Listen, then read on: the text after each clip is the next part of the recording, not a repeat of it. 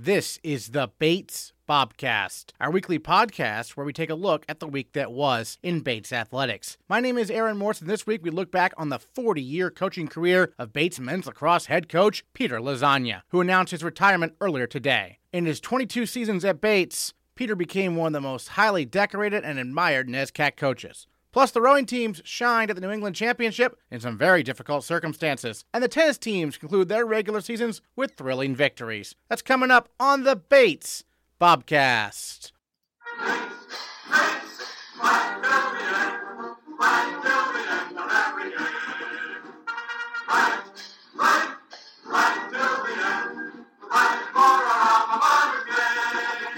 The women's rowing team took home the points title Saturday at the New England Rowing Championship, outscoring runner up Wellesley by nearly 20 points. The second and third varsity eights both won their respective grand finals, while the first varsity eight finished runner up to Wellesley by less than a second in its grand final. Sophomore stroke Genesis Bussey rows for the 2V, and she joins the Bobcast as our female Bobcat of the week. You're a sophomore now. Tell me a little bit about when you were in high school. What kind of made Bates the place for you? I was just always super passionate about rowing, and I was also super passionate about academics. And so I wanted to sort of find a place where I can do both, and I don't have to choose between my academic or my athletic um, success. And um, I immediately knew that that was uh, going. I was going to find that at a Division three program, and um, I looked at a lot of D3 schools, but I, I, visited Bates and I just immediately fell in love with the team and the and the academic environment and just everything about it. So, so you mentioned you were passionate about rowing. When did you start rowing growing up? Um, I actually took my first learn to row class in the eighth grade. Um, I rowed um, on the Hudson River um, at this program called Row New York. Um, it was it was this program that basically helped inner city kids um, find their connection to rowing. but then uh, once I spent a year there, I realized that I really was more passionate about the sport, and I wanted to go to a more competitive program. So then I went to a club team that I've uh, I rowed there all throughout high school. So. So you're from New York City? Yes, I am. Nice. So what was it like growing up there? Um, really awesome. I think um, I just I just generally love cities. I think I just I'm more of an independent type of person, so I like being able to find my own transportation places and just kind of like scavenging through the streets. Sort of is like my kind of mo.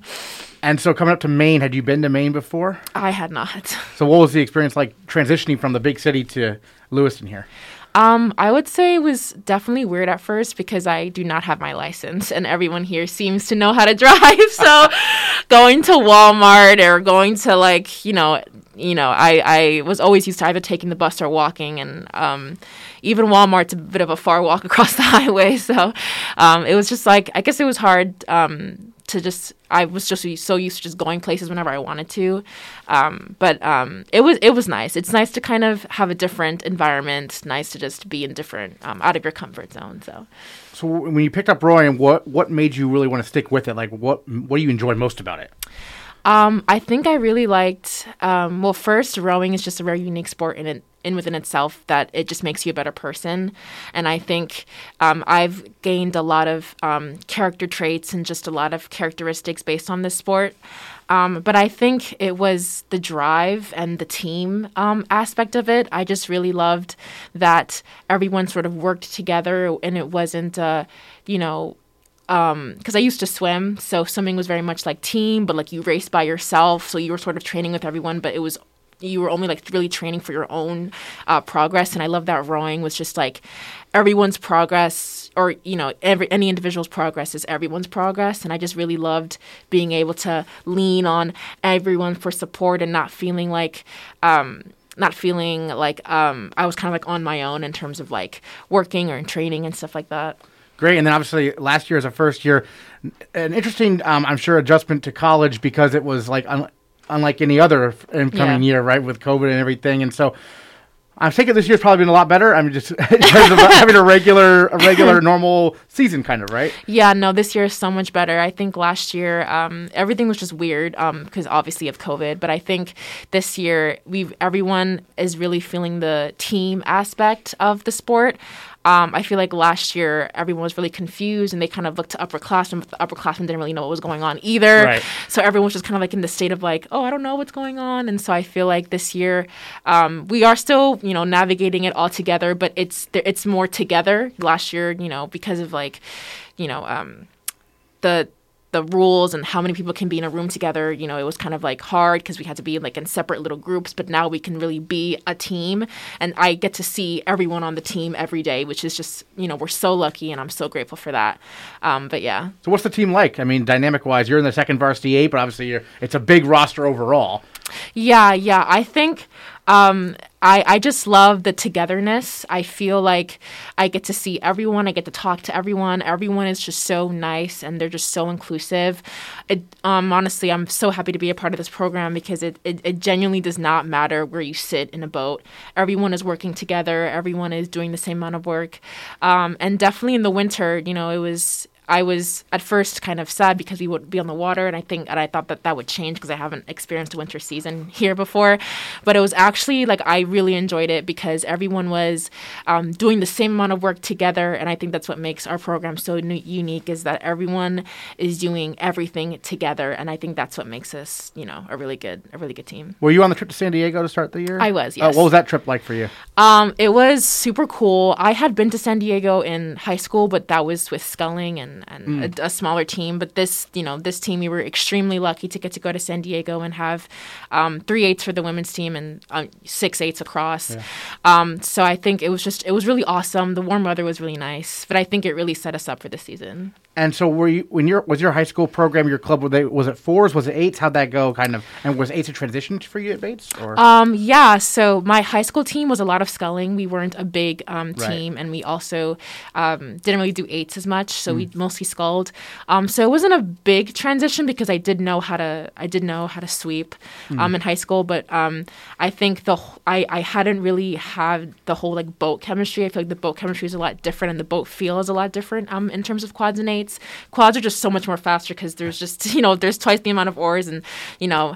Um, but I think I I really transitioned to loving eights a lot a lot better. and so you mentioned it doesn't matter what seat you're in, but you have been in the stroke seat all year at the Yeah. two B. So what's that like compared to maybe other spots in the boat, perhaps? Um, yeah, I think stroke seat is a very um, it's a very special seat and it's very unique and different because I feel like you get to just feel everything in that seat. You get to feel um, the I feel like I can just close my eyes and I would know where everyone was at. You know, you could just feel the boat feel. You can just feel the power.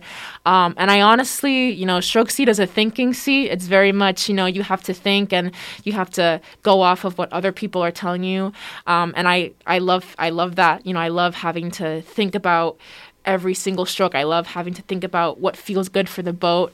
Um, and um, it was a, I hadn't really been a stroke seat like this much before. So I really loved um, kind of um, getting feedback from my teammates. Um, and I think it, I think it, it really helped. And the 2V, of course, got the first place spot there at New England's, uh, helping the women win, win the points title there and take us through that grand final. I believe uh, you got first, and I think Williams was a runner up, right? Yes, yes. Williams was two seconds off of us. Yeah. Um, but it was a really great race. I think um, we had really last week was our uh, speed week. Um, we had like doubles every day, um, which re- I think um, was really key um, in us getting as much speed as we were able to. I feel like um, we've been doing a lot of drill work and a lot of um, things to help us um, gain a lot of speed, and I think we really showed that in the grand final. Um, I also think as us as a 2V as a boat kind of made the collective decision to just throw it all out there. Um, I think when we got, you know, we obviously believed in ourselves, but nothing is, you know, guaranteed. So we were just, um, we made the collective decision as a boat to just flip the switch and go and give it all out there because we never know when we get a chance to roll like that again. Great. And then uh, NIRC's coming up this weekend. I mean, uh, it's probably a pretty similar regatta just because it's the same location, yeah. right? yeah, yeah, we're, we're going to be living in the same place, but um, it's going to be um, a couple more NESCAC teams because it's also um, NESCAC champions Yep. um, within with that within itself. So, um, in terms of like, you know, what's the practice schedule like this week? What are you guys doing? um, a lot of doubles, Yeah, I would say, yeah. you know, but we're gonna we're gonna uh, take advantage of this short term period because not a lot of um, schools have short term um, the same time that we do. So um, we're just gonna take advantage, and every time that we get to get on the water, we're gonna be grateful and we're gonna take advantage of it. Great. Well, Genesis, thank you so much for joining us on the Bobcast. Really oh, appreciate it. Of course, thank you so much for having me. On the men's side, the Bobcats overcame a rash of illnesses to send two boats to the New England Championship. Despite makeshift crews that had never rowed together before, both boats qualified for their grand finals, each finishing a respectable fifth. Male Bobcat of the Week and senior captain Steven Sparks breaks down all the changes the team had to make including one he himself had to adjust to in the first Varsity 8 boat. Well, Steven, I understand there were 19 men's rowers who unfortunately could not compete this weekend because Yep. of illness. How did you guys adjust? Uh, it was honestly just trusting the guys that coach puts in the boat, but it was a little bit of a scramble. Uh, we lost a guy literally right before we got on the bus.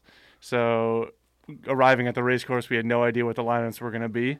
Um, but I think we have enough experience and depth, and we showed it this weekend that uh, we could, you know, adjust on the fly and deal with whatever lineups we got. It's so important to, you know, move cohesively as a unit. And so when there's new guys coming in at the last minute, what adjustments need to be made, made if at all? Yeah, so typically when everyone's healthy, the 1V's uh, stroke per minute is around 38 for our racing. And adjusting with different people in the boat, it can go up or down depending on who you add. So basically, we take a few practice strokes when we're on the water to adjust.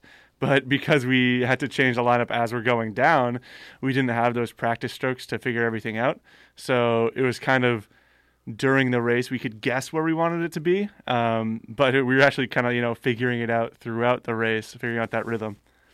Tell us about the first year coxswain who stepped up to be the 1V coxswain this weekend. yeah so rowan cody uh, she's a first year uh, normally in the three third varsity um, but totally stepped up. I think the biggest thing for us as the rowers was to give her the confidence and have our put our trust in her. Uh, she's very experienced. Uh, so we had really no issues uh, switching her in. Um, so we were we were all just trusting that she'd get us down the course, get us there on time.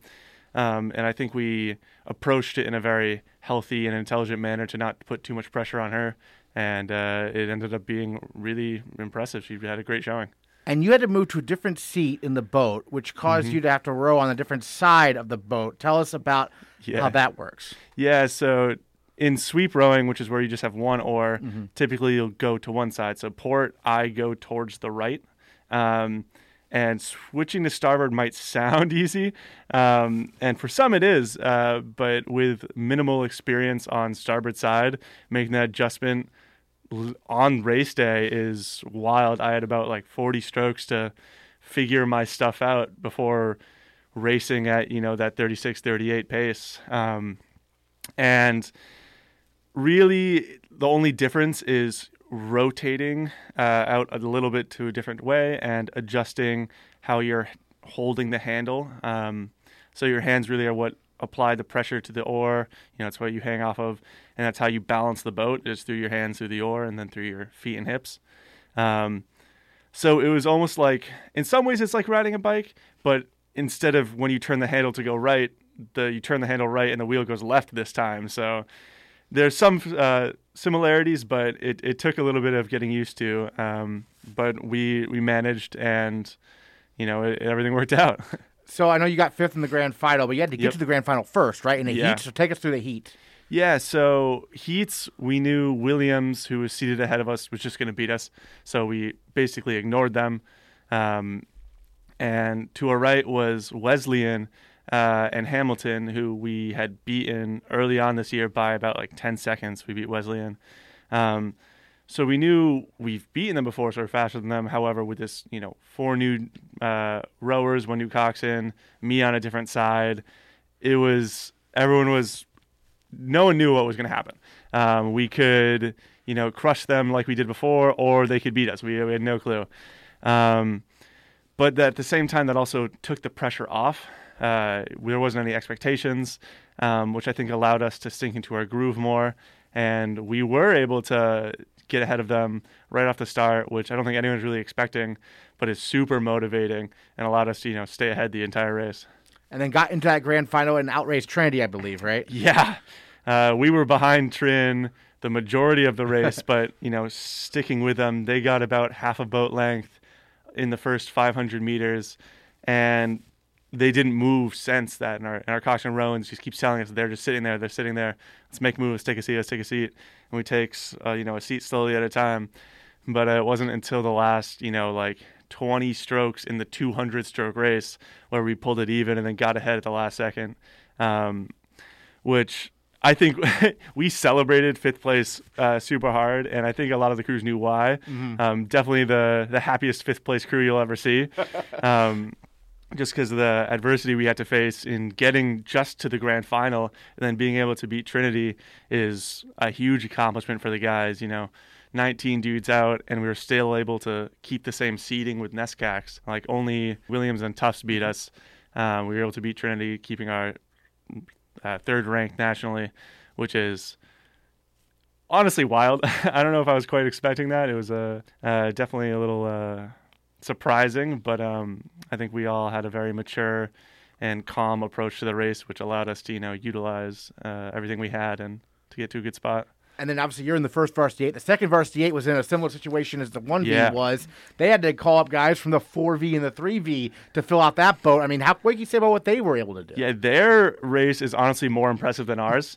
Um, they had, I think, everyone was from the 3V except for maybe one or two people where uh, were just from either the one or the 2V or the 4V. So it probably, it definitely averaged out to be just a 3V vo- boat in a 2V race, which on paper they should get smoked. but the guys really rose to the occasion. They beat, same as us, beat Wesleyan in the heats, making grand finals. They barely beat Wesleyan, but it was a, such a cool race to watch. The guys really uh, put everything they had to to get in front. Um, and then going to the grand finals, same exact result. They beat out Trinity were hunting down Tufts the entire time. And it's it's super impressive to watch a 3v boat make grand finals of a 2v race, which is really just shows the the skill and depth that we have as a team. Absolutely. Well, give us a preview of the um, NIRCs coming up this Sunday. Yep. Um, back at the same location, right? Yep. Yeah, Lake Quinsigamond. And then, um, but hopefully a, a lot of re- rowers returning, right? yeah, so we should be having rowers returning at various points during the week due to return to play. Um, it's a little bit wild on that end. Um, and the upcoming race, NIRCs, is our IRA qualifier, so national qualifier. Um, and although we think we can do a lot better, considering we'll have you know more guys coming back, and we'll go from 19 guys out to hopefully only a couple. Um, and we think there we can perform at a level to qualify for uh, nationals, to beat some of the crews we lost to the previous week. Um, but it's going to be a little bit of a scramble. uh, we'll have only a few days to figure everything out, especially because uh, NIRCs typically has tougher competition as well. Uh, we get uh, more crews like Hobart coming in uh, to race against as well. Uh, but I think we should be able to figure everything out in time. I mean, we were able to have zero, you know, practice time in the lineup and get fifth this past weekend. So I'm sure with a couple days of practice time with everyone coming back, we'll be able to do a lot better. I know uh, you mentioned before Williams and Tufts are kind of the two crews that have uh, been able to outrace Bates this year, but I mean, and you'll be squared off against them again this weekend, right? Yeah, so we think we can totally get Tufts this weekend. Sorry, Tufts, if you're listening. Um, A bulletin board material, no. yeah, um, but we we had a really really positive result with a crazy mixed lineup against Tufts. Although we didn't beat them, we were within striking distance. Yeah. So I think we're all super confident after that to know that even if we're in the same lineup, we can find the speed we need to beat them, even if no one came back. But we know people are going to be coming back and be racing, uh, so we know we're just going to be faster. We're just going to be faster. Um, so we think we can hunt them down and get as close to to Williams as we can. Gotcha. And then, um, you know, as one of the senior captains, how have you been dealing with this from a leadership perspective when you have so many moving parts like this? Yeah, so you try and stay positive. Yeah. That's the best thing. You try and be patient, try and be positive, and it's not always easy. You know, I at sometimes I have to like be tough on some guys and say we gotta we gotta you know stay as positive as we can. Don't look at the bat like the downside of things. Uh, we gotta look at what we can do. And at the same time, some people are saying those things to me. You know, in private, I'm definitely not as positive uh, as I sometimes show. Um, and it takes guys in the boat, other seniors, to really help me out and keep the positive uh, momentum going. Uh, if you can, don't mind uh, being kind of a bracketologist for IRAs here for, Yeah. for the D3 race, what will it take, in your opinion? Um, it's gonna take a m- monumental effort to win. Um, not, I don't think it's out of the question in any means. Uh, I think we can have the ability to catch Williams and beat them. It's gonna be tough. It's gonna require, you know, we have three weeks after NIRCs to train without races. Um, and I think that'll be a great opportunity for us, especially to find speed, um, considering the whole crazy having everyone out every now and then for this uh, past few races. Um, so I think we have a lot more speed to find than Williams will. Um, I think we can totally beat Tufts, uh, but it's it's going to be a tough race. It's going to be a tough race. In terms of like actually qualifying for it, do you think are you guys in a pretty good spot though? Yeah, Yeah, I think we're going to okay. be in a pretty good spot. Um, IRA qualifiers is a little bit confusing Right. this year. That's why I'm Um, asking you. yeah, so it's it's definitely not straightforward Yeah. as I'd like it to be. right. Um, we believe at the bare minimum we have to be top two NESCACs, um, and there should be some at-large bids. Right. So if we're fast and so if we race next weekend and Tufts happens to beat Mm-hmm. us and Williams happens to beat us, uh, if we're close enough, we should be able to still go. And with those three weeks of training, we believe you know we can get that Right. extra speed.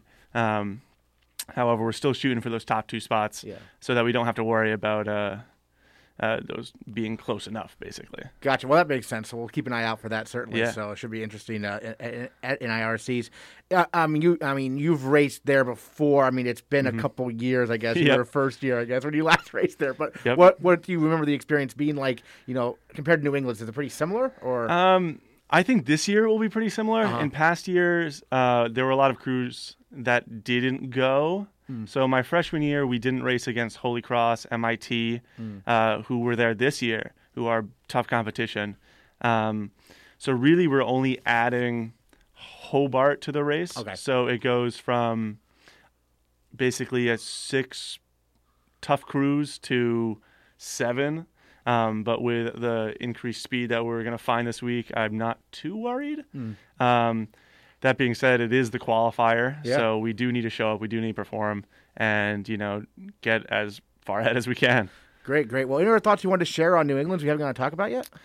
I'm just super proud of the guys for being able to uh, step up in this crazy situation. You know, perform at a really high level despite all the adversity we're facing. Obviously, the women had a really good day, um, but I think in some ways we were just as successful finding speed uh, that was running deep within our program uh, and just doing well under these wacky circumstances. All right, Steve. Well, thank you so much for joining us on the Bobcast. and looking forward to what you guys can do a little bit healthier here this upcoming Sunday. Yeah, thank you. On the tennis courts, the Bates women's team qualified for the NESCAC tournament for the first time since it moved to a seeded format with a 5 4 win over Hamilton Sunday at the Wallach Tennis Center. Senior captain Sydney Byrnes clinched the win for Bates at number 6 singles. She and fellow senior captain Anna Rozin joined the Bobcast to look back on the win over the Continentals and to look forward to the NESCAC tournament. Well, we got our senior captains here on the Bobcast for women's tennis. Anna Rozin, Sydney Byrnes joining us, and uh, what an exciting match Sunday. I mean, Sydney, let's start with you. You got to get the clincher there against Hamilton. Take us through your match. Yeah, it was uh, it was such an exciting match. Lots of emotion.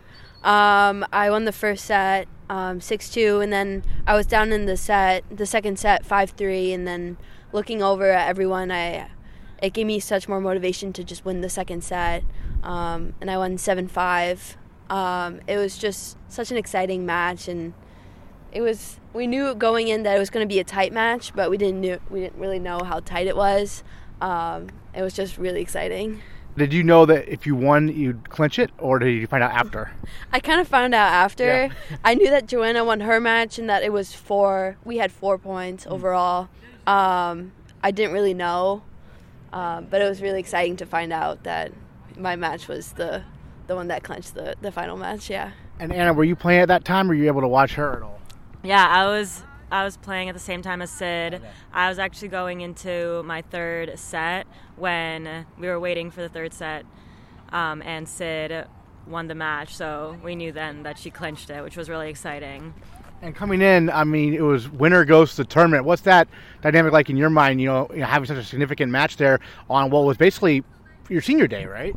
Yeah, it was senior day. The energy was really great. We were just going out there to play some good tennis. We just wanted to do our best, really. I think that the making NESCACs was definitely a motivator for us, but we had a great start when we were up 3 0 after doubles, so we were looking good in the start. Uh, we had Sydney on a couple weeks ago and asked her about being captains with you. And same question for you, Anna. What's it like being captains with Sydney this year? It's been absolutely amazing. Sid has been my rock all throughout my four years here. I honestly couldn't have gone through it without her. I couldn't have imagined being on the team and going through everything. We were actually on the same recruiting visit um, before we came, and she's been just the best person ever. She's so sweet, so kind, and we make an amazing pair, I think. And it's I wouldn't have wanted to be captains with anybody else. What about this pair makes it so special, Sydney, in your mind? Um, like I said, Anna is just so amazing, and uh, just looking over at her during the match, especially, she's such a motivating person to watch, and I get inspired by how she really stays in there in all her matches, and she's been playing all of these matches. She hasn't had a break at all, really, and just she's just such a strong, strong person. And you keep switching out doubles partners. You had Laura a Littlefield this past week, uh, on Sunday at least. What was that dynamic like working with her? Yeah, so we haven't played that much. We played together versus Bowdoin. Um, she has been more of a singles player recently, but just she brings that that same energy in doubles, and it's been really great. Um, yeah, it's been a lot of alternating between players, um, which I don't mind. I think you you adapt pretty quickly to who you're with. Um, yeah, I really love playing with Salma last time. But playing with Laura is also very awesome. And then Anna, um, I believe what the Bates women won all three doubles matches against Hamilton, right? To, That's a pretty nice way to start the match. I mean, wh- what was about the team that makes you? It seems like so strong in doubles this year. I think we've put a lot of emphasis on practicing doubles in practices this year because just we know how important it is starting th- up 3-0 in a match everyone goes into singles with a little bit of a looser mindset you don't have as much pressure on having to win the matches because you're already up three points uh, so definitely we've been practicing a lot of doubles this year which has been uh, i think a big help I'm curious about you know NESCAC tournament coming up. Uh, what are your thoughts of that? It's the first time the women's team has ever made the conference tournament. Yeah, it's amazing to hear that we've it, this has never happened before in the program, and that it's the first time going to NESCACs ever. Um, we know that we're playing Wesleyan going in, um, which was a really tough match. Um, yeah, but we're excited to just have fun out there and do our best. it was really close when we played Wesleyan uh, in season. So I think we're all going to go out there. We know who we're playing, and I think it's going to be a really good game. We're going to go out there and grind. And what was coach's message kind of after you, you all pulled out the victory there on Sunday? I think he was just proud. I think there was a lot of emotions in the air. Um, everyone was really emotional and just happy to be all together and closing out this final in season, uh, in conference match, which was really good. I think coach had the boys won before us too, so I think coach was happy and just proud of all of us. Yeah, two five four wins on the same day. Pretty exciting day of tennis, right? It was pretty exciting, yeah. The boys' match was also very fun to watch, and going second after the boys, I think, pumps you up a lot. Yeah. You're like, oh wow, that was so great. We need to do the same. Now, did you have any senior day stuff beforehand, or Yeah, so the girls set up like Wallach really beautifully with balloons and mm. flowers and little senior day Little- gifts. We had posters. They did an amazing job. We really felt like just so mm. loved and supported by the team, and it was a really, really nice gesture of them to set all of that up for us. great? What are your thoughts you wanted to share on the season so far? We haven't got to talk about. I think it's been an amazing season, uh, amazing one to close off on to. Um, a five-four match is, I don't know, it's just very. It represents like how like how, hard hard, we've we've worked. Yeah. Yeah. Um, It's been a really, really long week, honestly. We've had a lot of matches this week, so I'm just really proud of everyone for full sending it this last match because I know how tired it is after we came out of finals and just had all of this tennis. We haven't had a break really, so it's been it's been really good. It was a great way to close off the season. I was gonna say, yeah, you got to play what two days in a row. I mean, that's something you got to do most weekends. But you also had the midweek matches, right? Yeah, we had we had five matches in a week, Yeah, yeah. which is the most we've had this whole year. probably more than you've played the last two years. kind of close to it. right? Probably, yeah. Well, uh, Anna and Sydney, thank you so much for joining us on the Bobcast. Congrats again on making the NESCAC tournament here. Thanks for Thank you so us. much. The men's tennis team also defeated Hamilton 5 to 4 on Sunday, and it was junior captain Teddy Koide clinching the match for Bates at number 4 singles. Bates men's tennis did not have any seniors this year, but Koide is part of a big junior class that experienced their first full NESCAC season. Well, Teddy, quite the thrilling uh, final day of the regular season for the men's tennis team there on Sunday. Five to four over Hamilton. You got the clinching victory. Take us through uh, your match you had there. Yeah, it was a tough one. Um, we had it was a really nice day out, so we, we got to play outside. Um, I played. I won five, seven, five, six, four. It was it was kind of a lengthy match. Um, it was it was kind of tough because um, we've had some illnesses on the team recently, um, like the flu. So um, I just I still have the flu, and um, I wasn't at. None of us were at 100. percent I would say, or even close to that. So it was great to just pull through and gut it out. Yeah, so I mean, when you're not feeling well, basically, how do you how do you gut it out? How, what is that process like? Uh, it was it was a battle. It was yeah. definitely one of the hardest things I've, I've done in tennis. Um, I our assistant coach Elliot Potvin was on the court telling talking to me and saying like you got to be telling yourself that you're you're you're so tough. You know, you're crazy. You're an animal. Like he's like you just really got to believe and just gut it out. So. So were you doing that kind of like you're tough, you got this, you yeah, got this? I was kind of just repeating in my head like yeah. you know this is our last match. I got I it's the last match of the season. I, I got I gotta give everything I have. Um, and you know, being captain like um, Nick Forrester, uh, he also had the flu. Also, he had 102 degree fever the day before, and we missed our Bowdoin match. And we were we were watching us play Bowdoin, and we were like really wanted to be out on the court. Um, so we were like, yeah, we're, we're gonna play tomorrow. Uh, leave it all out there. So. So uh, does the team in general, because there were no seniors this year, does the team? I mean, must be a big hunger for next year. You probably can't even wait for the fall, right? Yeah, we had a we didn't have the season we expected. Um, we had we had some setbacks uh, at the very beginning of the season um, and we didn't get as many wins as we wanted to, but we have a lot to build off of for next year. You know, we're not losing anybody on the team, so that's something we talked about a lot. It was cool to see some of the younger guys get an opportunity out there, like yeah. um, uh, Paul Zhao. He, he mm-hmm. played pretty well, didn't he? Yeah, Paul. Yeah, Paul's had he has he uh, he's had some experience in doubles uh, mm-hmm. in Florida. He played for a bit in doubles, uh, but a lot of the freshmen had to step up and yeah. underclassmen. Yeah. And so, um, you know, over the investment season, as Paul calls it, right? Mm-hmm. Uh, throughout the summer, what's going to be your approach to things? So I think something we talked about directly after the match uh, was just like n- not being set back, just like building off what we have right now. You know, getting a lot of match play in over the summer and in short term, like uh, doing a lot of runs, uh, a lot of lifts, just like just getting stronger, but um, really getting that like competitive mindset. So we like entering the fall, like we're, we're we don't need to be training to get back to where we are, we are right now.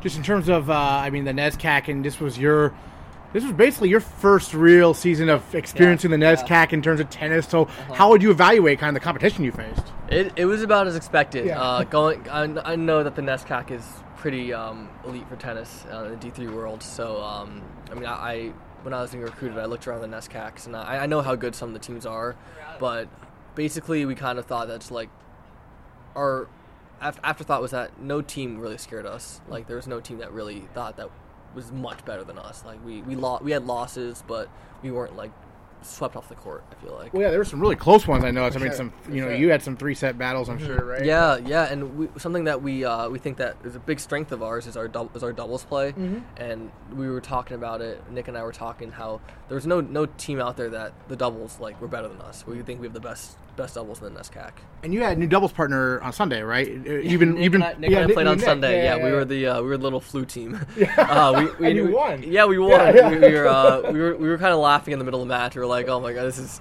a disaster. like we ended up winning. We pulled we pulled it through. Um, but yeah, it was great. We never really played before, so yeah. So how do you how do you build that chemistry real quickly, even though you, you were both sick and had never played together? uh, I mean, Nick and I are really good friends. Yeah. I mean, we have we have great connection on and off the court. Uh, we we've hit we hit a lot together, so we know each other's games, our strengths and weaknesses, and we just try to play as simple doubles as possible. Um, yeah.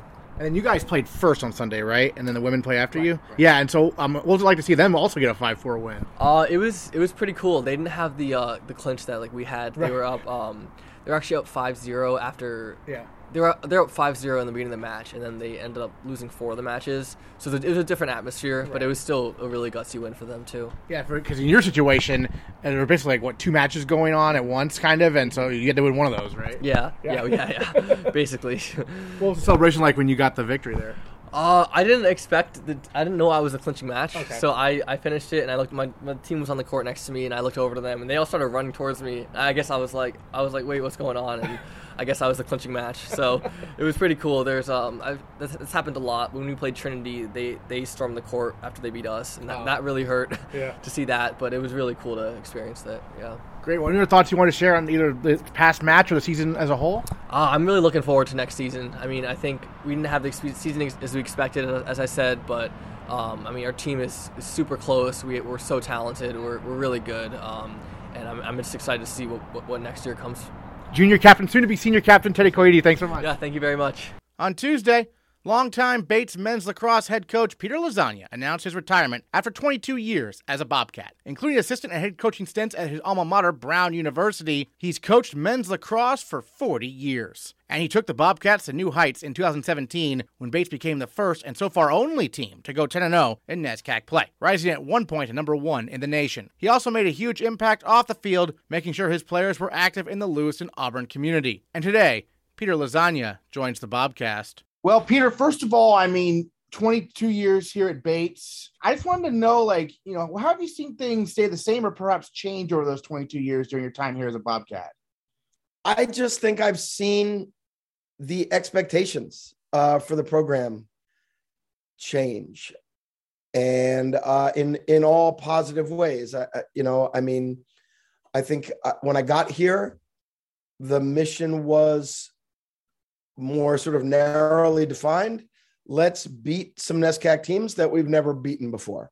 Um, and you have to remember that it was relatively new. The whole concept of full NESCAC round robin play was a very new concept. It really started with the, the NESCAC tournament, which was happening right around when I was arriving here. So when I got here, um, I had to learn that there actually were a bunch of NESCAC teams that Bates had never played or had only played a couple times and never defeated. So um, that's where we started. Uh, you know, just just believing and learning that we could beat every team in this league.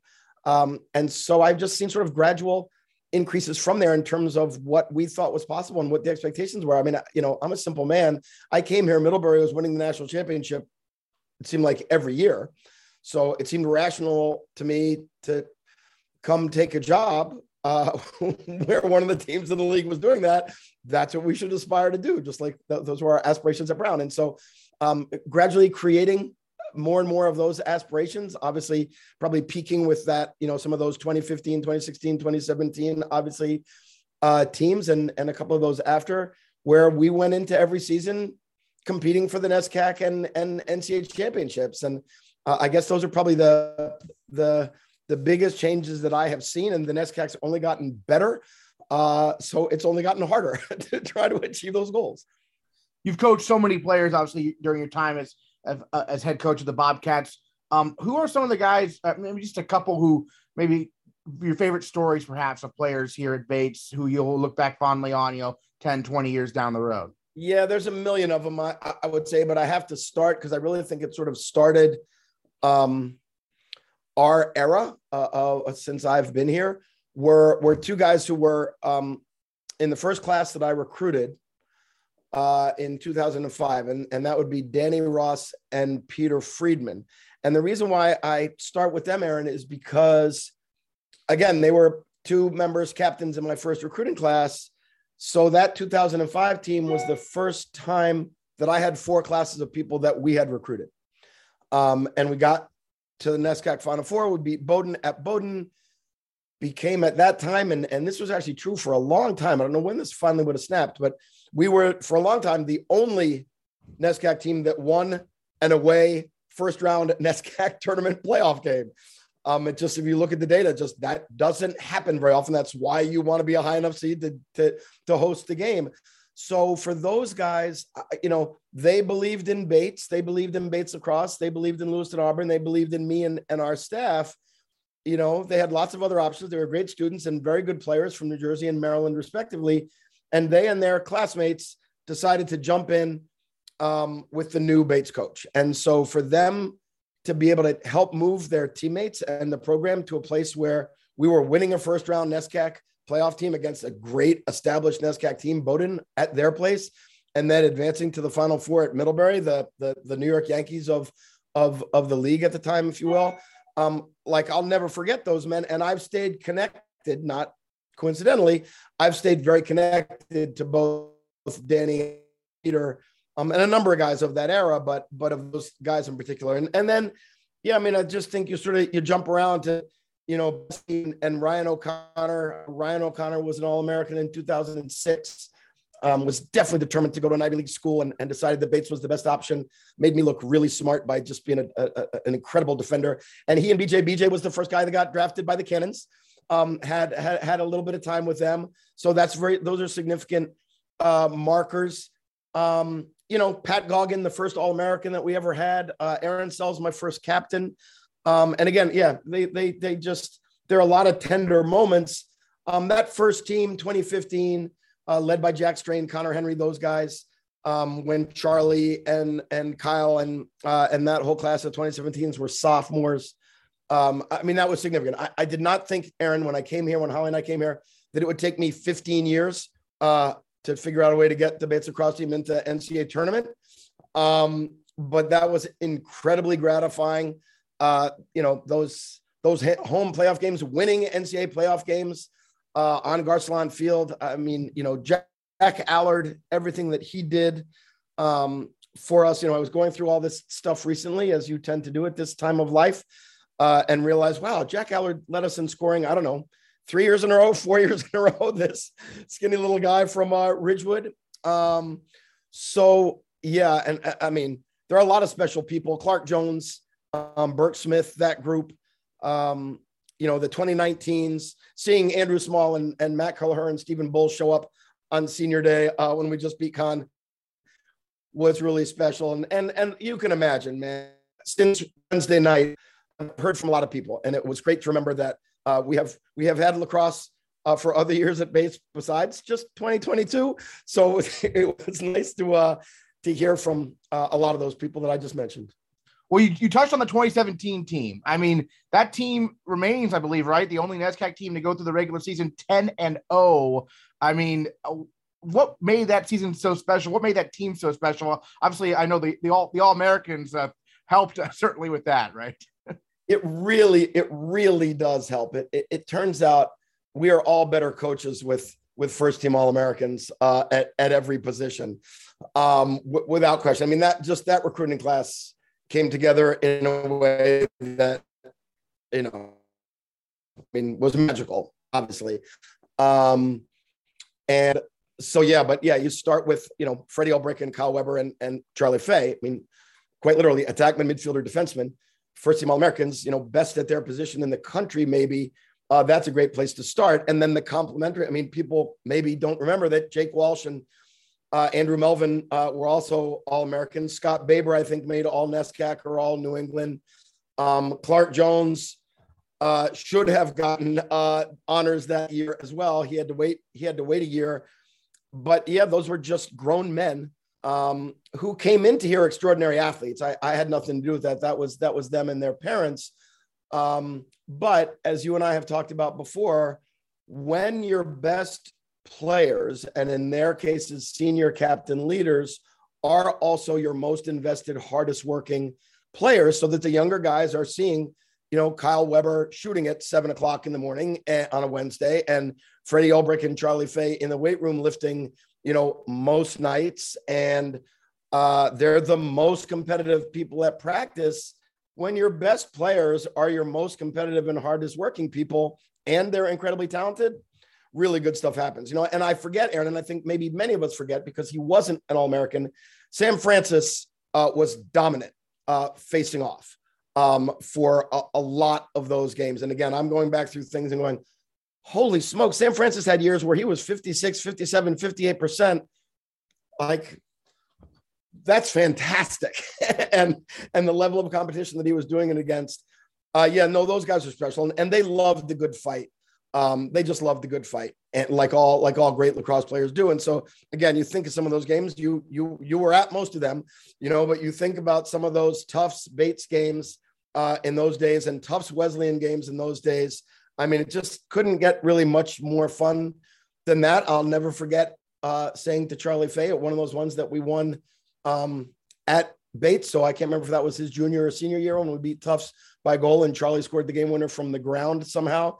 And in the huddle, I, I the thing that came to me was, you know, that's got to be one of the best lacrosse games that's ever been played on this field. And Charlie politely interrupted me and said, uh, "No, coach, it's the best." The best, most exciting game that's ever been played on this field. So I, uh, I, I stood corrected, but you know those they were they were special people and special leaders, and again for the younger guys, um, you saw what it meant to them, and so you were excited to come out to practice um, every day. And yeah, so I, I will I will be my version of um, the 1970 whatever uh, 71 72 whatever Miami Dolphins uh, that sit around anytime there's going to be an undefeated uh, NFL team um, and and root for that not to happen. So I will be actively rooting, uh, including against some of my best friends in the league, um, to to keep us the the only undefeated uh, NESCAC regular season team. Certainly, and then um, for you, obviously, off the field was very important as well. You know, you know, molding good citizens and whatnot, and and community service. And uh, what are some things you're really proud of you're able to achieve with your teams, perhaps away from Garcelon? Yeah, no, you're right, and those things are are super important to me. Um, as you know, I mean, when Holly and I came here.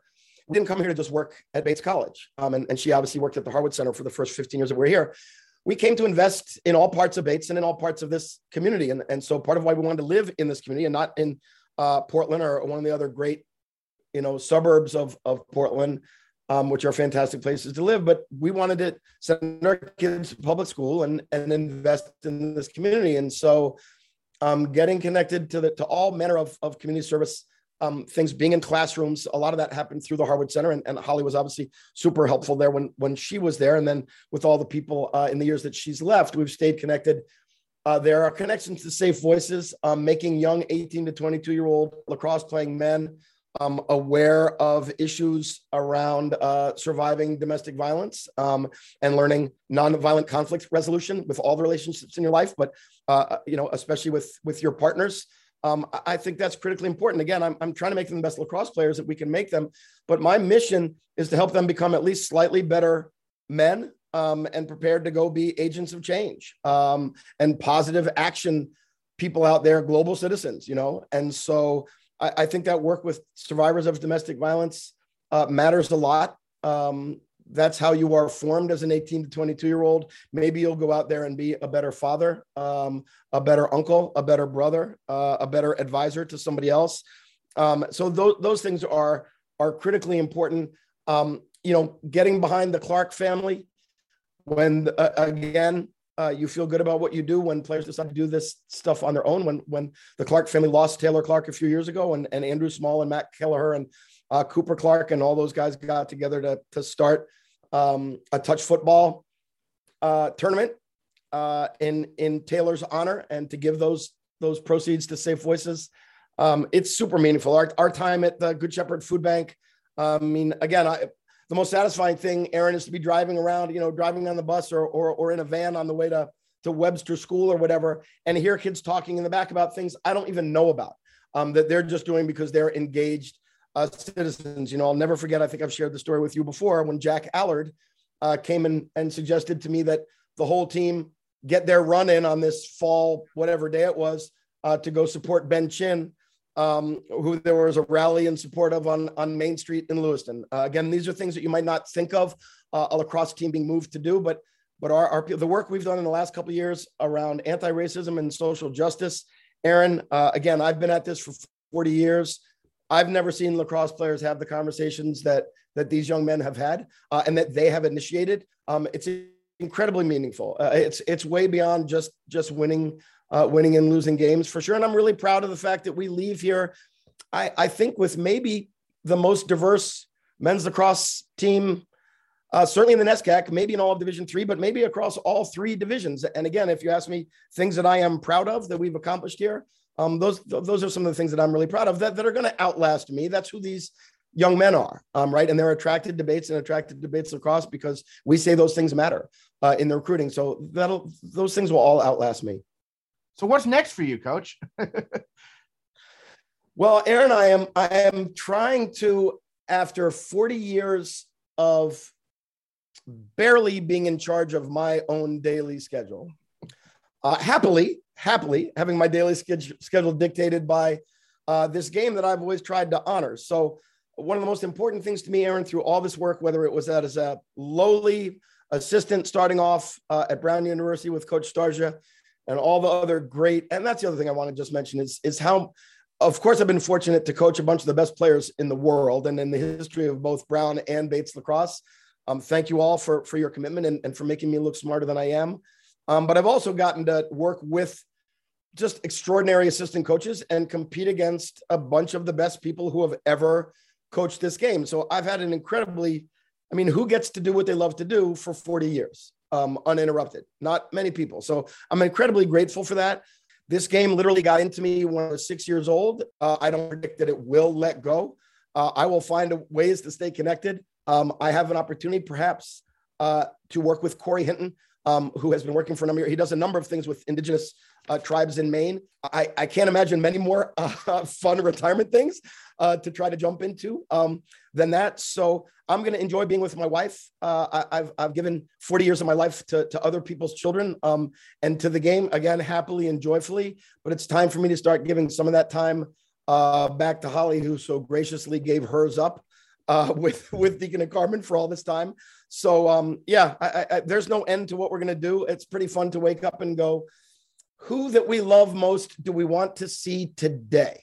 Uh, and where and where in the country in the world do we want to be? And and again, how can I stay connected to lacrosse um, in as, many ways as I can uh, without without being the the coach at Bates? So um, there's plenty to do, plenty of needs out there in the world. Aaron, I think as well that that Holly and I have some skills that maybe we can help with and uh, and and help lift some people up. So um, I'm really excited about. Uh, I mean, I'm, I'm, it is bittersweet certainly to see this what's been 40 years of my life, uh, this part of it end. But we're really excited about the next chapters as well. All right, Peter Lasagna, thank you so much for joining us on the Bobcast, and uh, congrats again on uh, retirement. Thank you, Aaron. I hope we have created some special Bates lacrosse memories for you as well. You've been right in the middle of, of many of the best. So thank you for all of your work uh, covering and promoting us. In other Bates athletics news this week, a pair of women's track and field athletes claimed all NESCAC honors for top three finishes at Saturday's NESCAC Championships. Junior Jill Richardson took third in the 10,000 meters, and senior captain Amanda Kaufman ran her best non win 80 100 meter hurdles ever, taking third place as well. Meanwhile, the baseball team held senior day at Leahey Field, and the Bobcats split a doubleheader with rival Bowdoin. And the softball team wrapped up its year with a doubleheader split Monday at Southern Maine. A reminder you can keep up with all your favorite teams at GoBatesBobcats.com and on the Bates Bobcats mobile app and we'll catch you next time on the Bates Bobcast.